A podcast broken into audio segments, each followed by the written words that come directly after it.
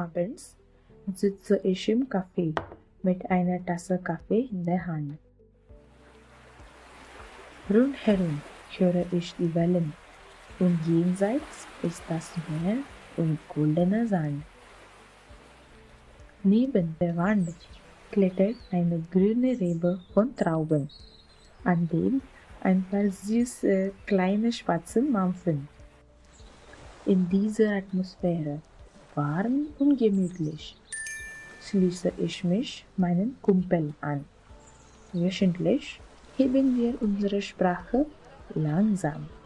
Alles, so dass ich fließend Deutsch sprechen kann. Alle quatschen, lachen, kichern und schnacken zusammen bei dem Podcast Kaffee und Kuchen.